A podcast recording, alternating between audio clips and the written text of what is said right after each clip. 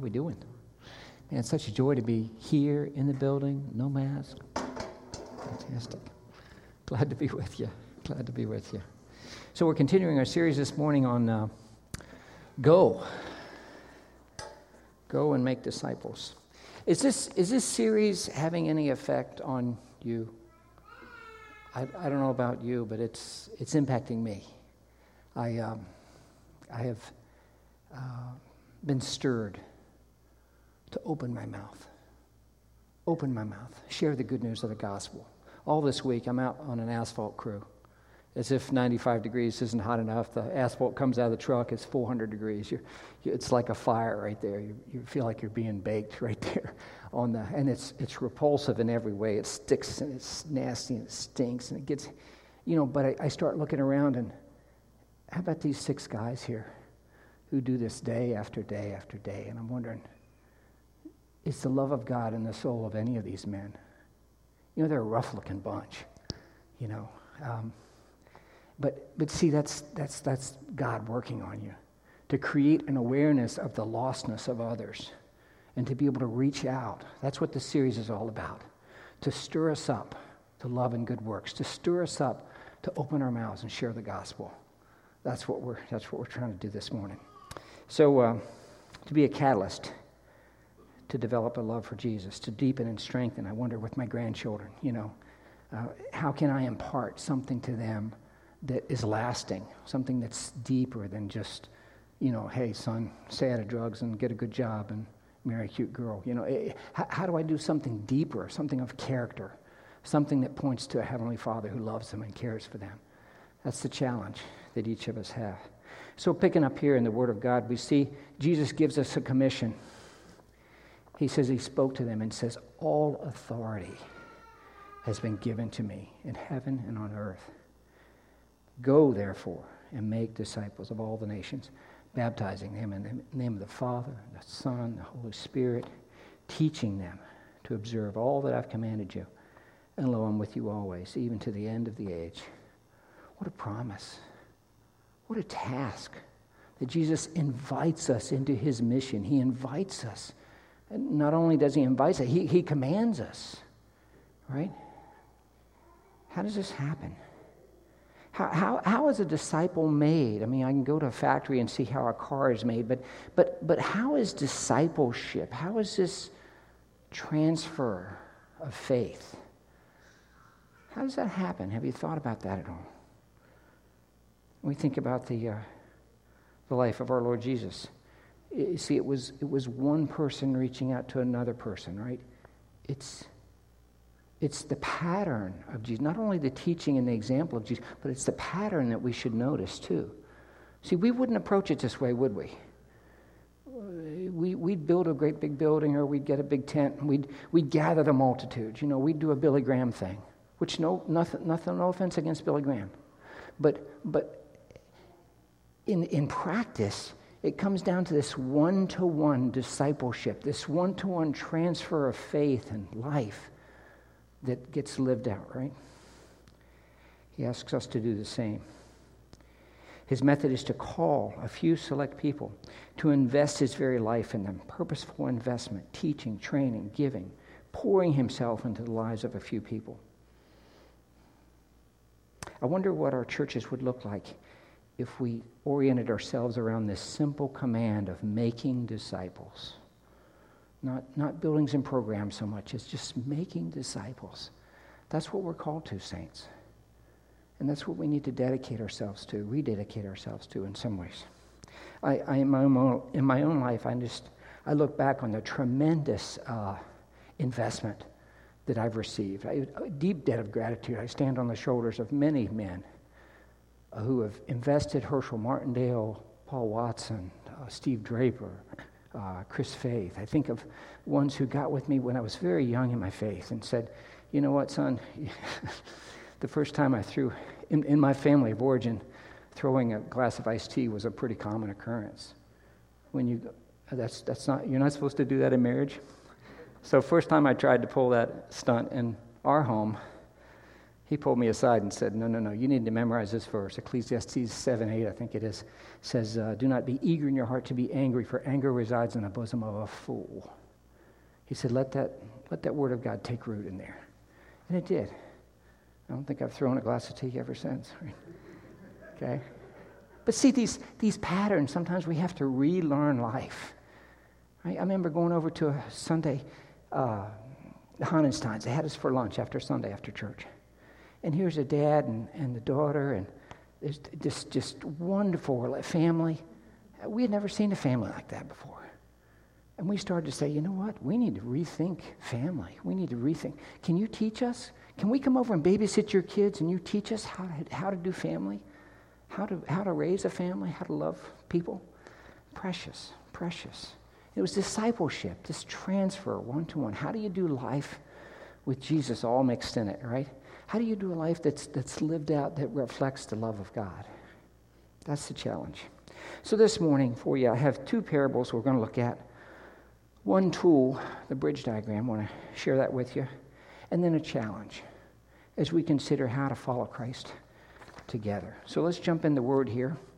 Um, we're in Mark 4 this morning, looking at the parable of the sower, just for a minute. I'm going to read just, just read this through for you. Jesus said to them, start picking up in verse 13. He said to them, Do you not understand this parable? How will you understand all the parables? The sower sows the word, and the ones who are beside the road, where the word is sown, when they hear, immediately Satan comes and takes the word which has been sown in them, steals it away. In a similar way, these are the ones on whom the seed was sown on the rocky places who, when they hear the word of God, they immediately they receive it with joy, but they have no firm root in themselves, only temporary. And then when affliction or persecution arises because of the word, immediately they fall away. And there's ones in whom the seed is sown among the thorns, and these are the ones who have heard the word, but the worries of the world and the deceitfulness of riches and the desires for other things, they enter in and choke the word, and it becomes unfruitful and then the forced soil, and those on whom the seed is sown on the good soil, and they hear the word and accept it, and bear fruit 30, 60, and 100 fold. Might that be us, saints? Might be, we be ones who, who sow the word?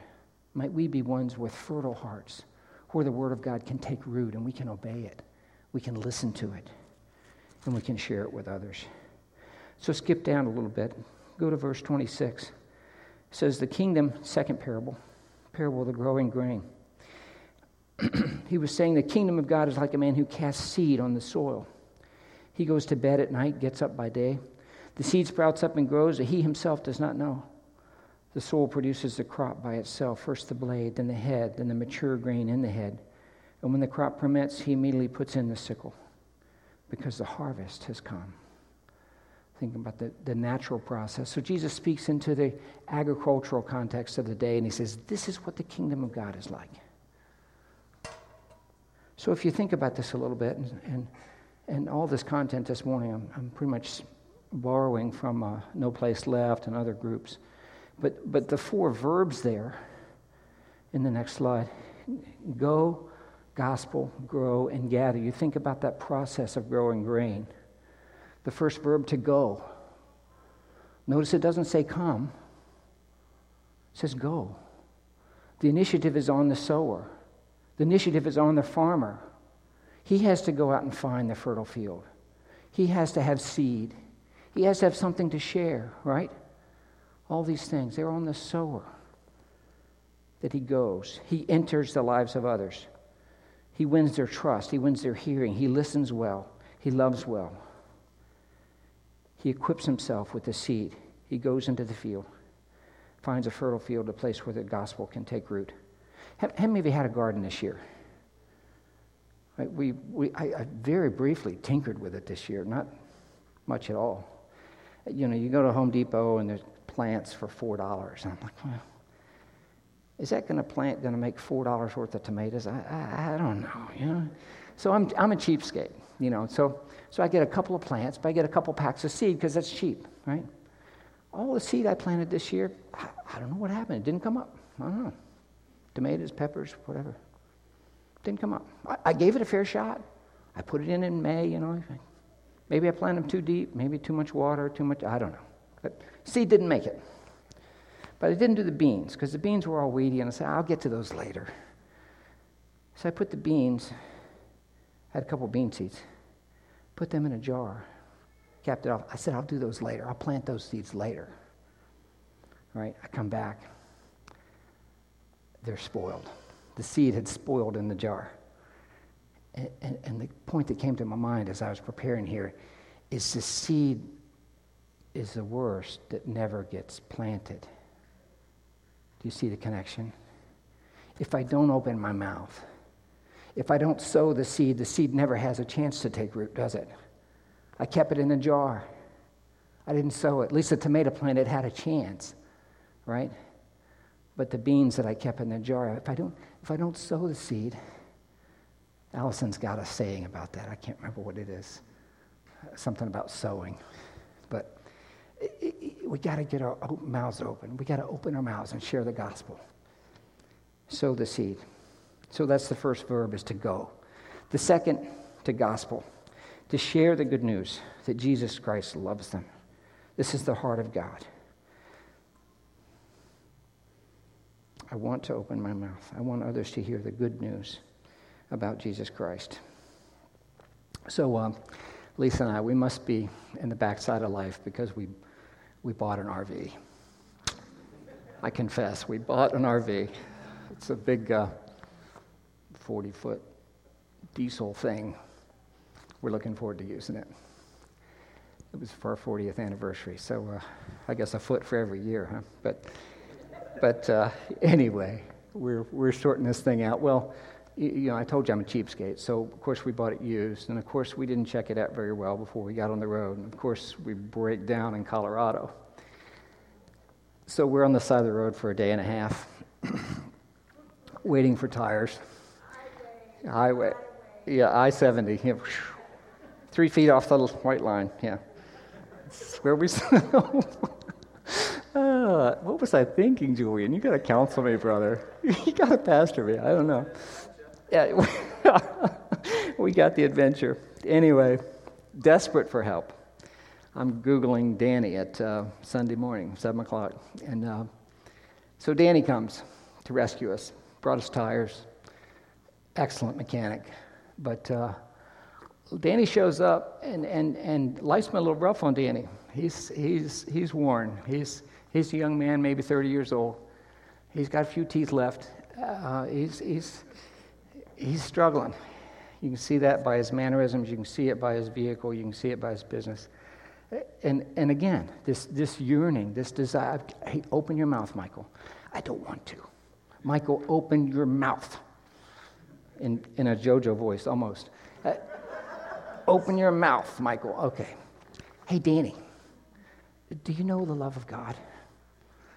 Big smile. Turns out Danny uh, just got out of prison three years ago. He says, I met Jesus in prison. He says, I know Jesus. I said, fantastic. We prayed together. Uh, he tells me about his wife. He tells me about his daughter. He's putting his life back together. It's been a mess. But there was a chance to encourage. And I obeyed God. I listened.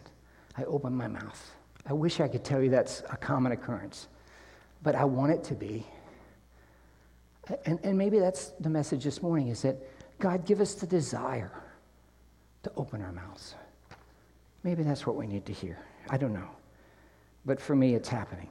It's working. It, God, I'm listening, and God is providing opportunities to share the love of God. And Danny was one of them. So, go, gospel. The third verb is grow. Now, here it gets to be fun, saints. Have you ever had the opportunity to disciple someone? Have you ever had the chance to, to get a front row seat and watch God go to work on somebody? It is fantastic you, you see the profanity and the curse words start to drop away. You see, you see addictions being broken. You see patterns of behavior that have been for generations. All of a sudden, God steps in and says, I want to improve your life. I want to help your life. I want to show you my love. right? These destructive things that hold people back in captivity. Seeing an excitement and a love for Jesus well up inside of them, and then overflow to their family and their friends. Grow stage. Fantastic. So go, gospel, grow, and then fourthly, to gather. You know, to, to, to come inside in groups. Colossians 2 6 and 7 describes the process pretty well. It says, Therefore, as you've received Christ Jesus the Lord, so walk in him, having been firmly rooted now being built up and established in your faith, just as you were instructed, and overflowing with gratitude. Rooted, grounded, growing, deepening, genuine, organic, being built up. That's what God desires for his people. As we gather into communities, as we gather into, into life groups who do life and share Jesus together. The basic disciplines of prayer and fellowship and getting in the Word and sharing Jesus, these are encouraged and built up. This is the definition of church. This is what church is all about a group of disciples who come together, gather together, and, and help each other grow. Uh, the Lord says, uh, The harvest is plentiful, but the laborers are few. And pray, therefore, that the Lord would send laborers into his harvest. Might we answer the prayer? Might we be ones who are praying and who answer and go to work in his harvest? That's what he desires. So, if we look at this, I want to spend just a minute on, on gospel. You know, this, this gospel. So, as part of the process there, go, gospel, grow, and gather. So, gospel. What tools do you have in your gospel toolbox? if we opened up your gospel toolbox, what are the, what are the tools in there that you have? Well, first, you have a personal testimony, right? Almost always appropriate to share that. Almost always unoffensive because it's your experience of faith. It's your journey of faith that you're sharing with someone else, right? It almost never offends anyone because it's your history. So share it liberally. Okay? So, so your personal testimony there. Other ones that are being encouraged these days, and I know Tom Evans is going to get with some of the life groups and encourage the three circles idea. I'm not that well versed in that tool, I have to admit, but I'd like to grow. I'd like to learn more about it. But the idea here is that that uh, first circle, that God's design was that people be whole and that communities be whole. The idea of shalom, that peace, right? But but yet, when sin comes in, it breaks relationships it mars us, it changes us, it, it distorts us. Right? So there's brokenness in our world. You drive through inner city Baltimore, and it's like, what happened here? Did a, did a bomb go? I mean, you just, what happened? The brokenness of humanity. And you begin to say, my goodness, we live in a needy world, right? And then the gospel comes in and says, how does the gospel begin to help people put their lives back together and bring healing, bring hope, bring salvation? out of that. So those are the, that's kind of the three circles idea. I'm not that skilled in it, but there's some in the church that are, and they're beginning to help us with that tool. The tool I want to share with you this morning is this bridge to life idea. Now this is a little bit more dated, um, perhaps, but uh, and you can share it in a lot of different ways. Uh, in, in, if uh, if you just want a quick a quick bridge, kind of a thing, is John three sixteen. For God so loved the world. So you have this, this separation you see between man and God. This idea that man is separate from God. But God took the initiative. God so loved the world that he gave his only begotten Son, who bridges that chasm. That, that the life of Christ bridges that chasm. He allows us to be restored to God. Whoever believes in him should not perish but have eternal life. So it's just a real quick bridge. Another one would be John uh, Romans uh, three. Uh, no, six twenty three, isn't it? Yeah, six twenty three. Romans six twenty three. For the wages of sin is death, but the free gift of God is eternal life. So there you see it kind of drawn out. Okay, and this is this is uh, you know on a McDonald's napkin when you're sharing. My goal is that you be equipped today to have a, another tool in your toolbox. See, to me, it seems awfully. If I go to my testimony, someone can discount that because, hey, that was you. That's not me, right? That was your experience, not my experience. But when I go to this book, when I go to the authority of the Word of God, and I allow it to speak, then now I'm not talking about feelings. I'm talking about the authority of the Word of God, right? So when this speaks with authority, it, it, it, forces a decision, right? It brings a person to a point of decision. And that can be our goal sometimes to bring a person to an informed decision. It said, This is what God says. What do you say? How are you going to respond to the invitation of God for forgiveness, for grace, for restoration, for peace? You're going to turn away from that? You're going to step, you're not going to receive that? Wow. You know, I'd encourage you. Equip yourself with a basic tool to be able to share the gospel. Because when I say, oh, I invited Jesus into my heart, I, that's fine for this age. But that doesn't work so well with an adult, right? He's a little more intellectual than a feeling based decision, right? We want to present this authority to people and make decisions. I've got a little clip for you. I want to show that to you of just one example. It's about five minutes or so. So bear with me and, and take a look at the clip.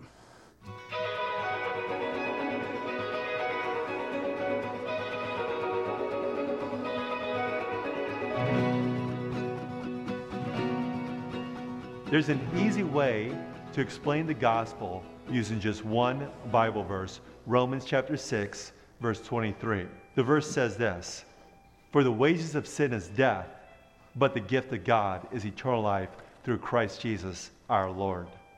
You can draw a picture. This is called a bridge analogy. You can draw on a napkin or a piece of paper.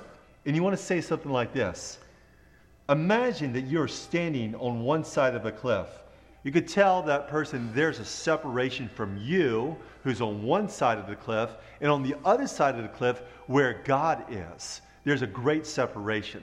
You might even reference Isaiah chapter 59, verse 2, which says that our iniquities and our sins have separated us from God. You could ask the person, if I'm to get to one side to the other, how did I get there? Let the person answer you, and they'll tell you you need a bridge then you're going to have this verse written out Romans chapter 6, verses 23. Start by circling the word wages and ask the person, What is a wage? Listen to them. They might tell you that a wage is something that you earn in exchange for the work that you've done. You might want to clarify this point and say, Hey, how would you like it if you worked really hard at your job and then you didn't get paid for it? We would all be ticked off, right? So emphasize what a wage is. For the wages of sin. Now ask the person, how do you define what sin is? You might need to help them, but listen to them and see what they say first. But you could say that a sin is anything that we say, think, or do that is not pleasing to God. It is rebellion against God, and it can involve the selfish, unseen inclinations of our heart that goes against God and His ways. Emphasize what sin is, and then circle the word death. For the wages of sin is death. And ask that person, their thoughts about death. Ask them if they've ever lost someone that they truly loved.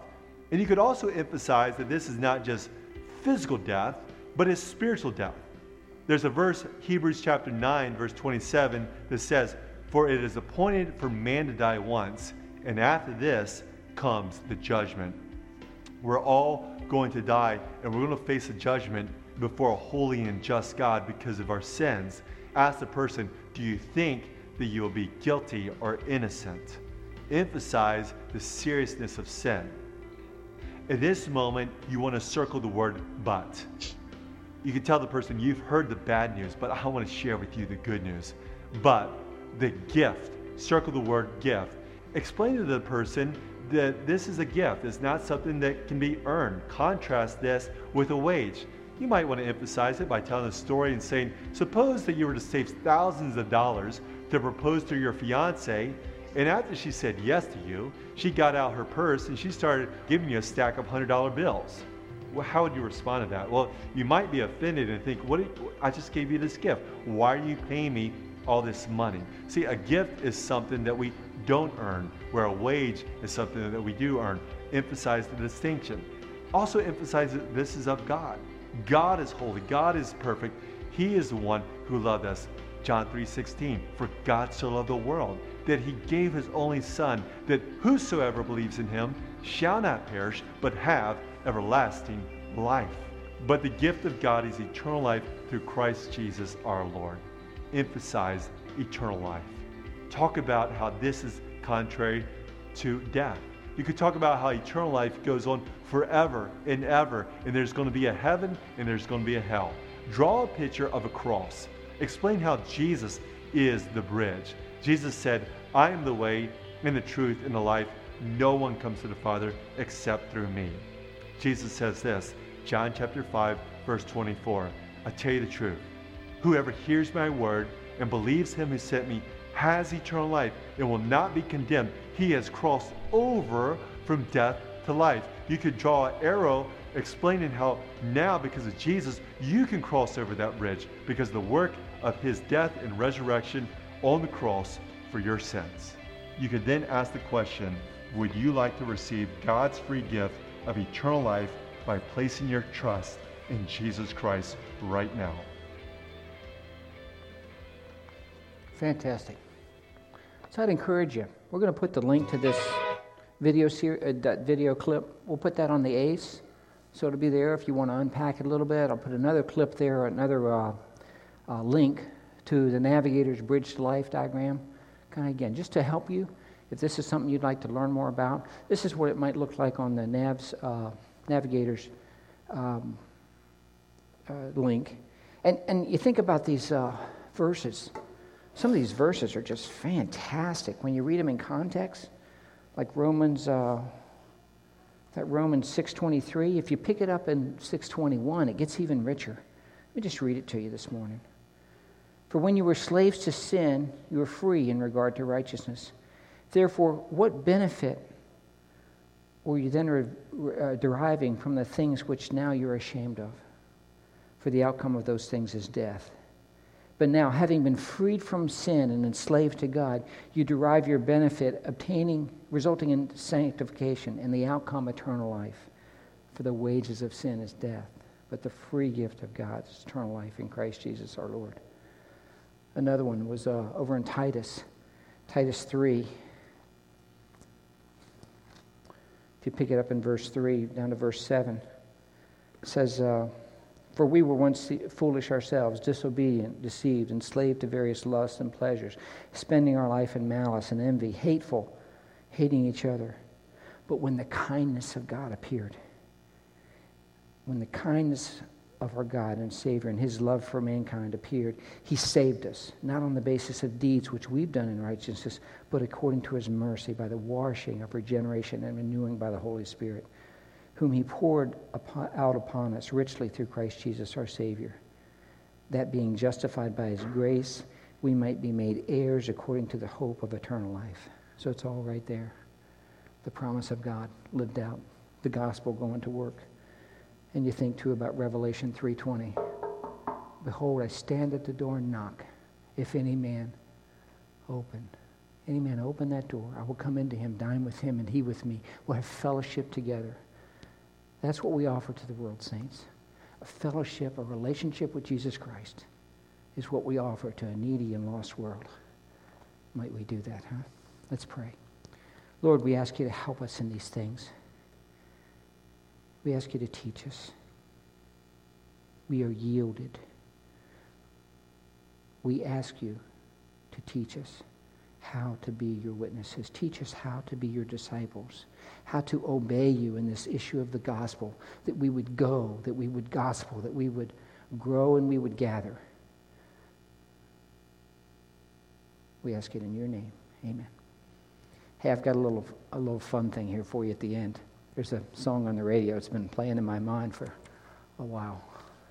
So I wanted to share that with you. Hey, stand up and we'll sing it together. How about that? It's pretty easy. Are you past the point of weary? Is your burden weighing heavy?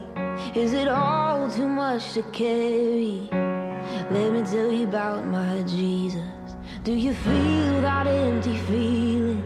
Cause shame's done all it's stealing for some healing. Let me tell you about my Jesus. He makes a way where the rain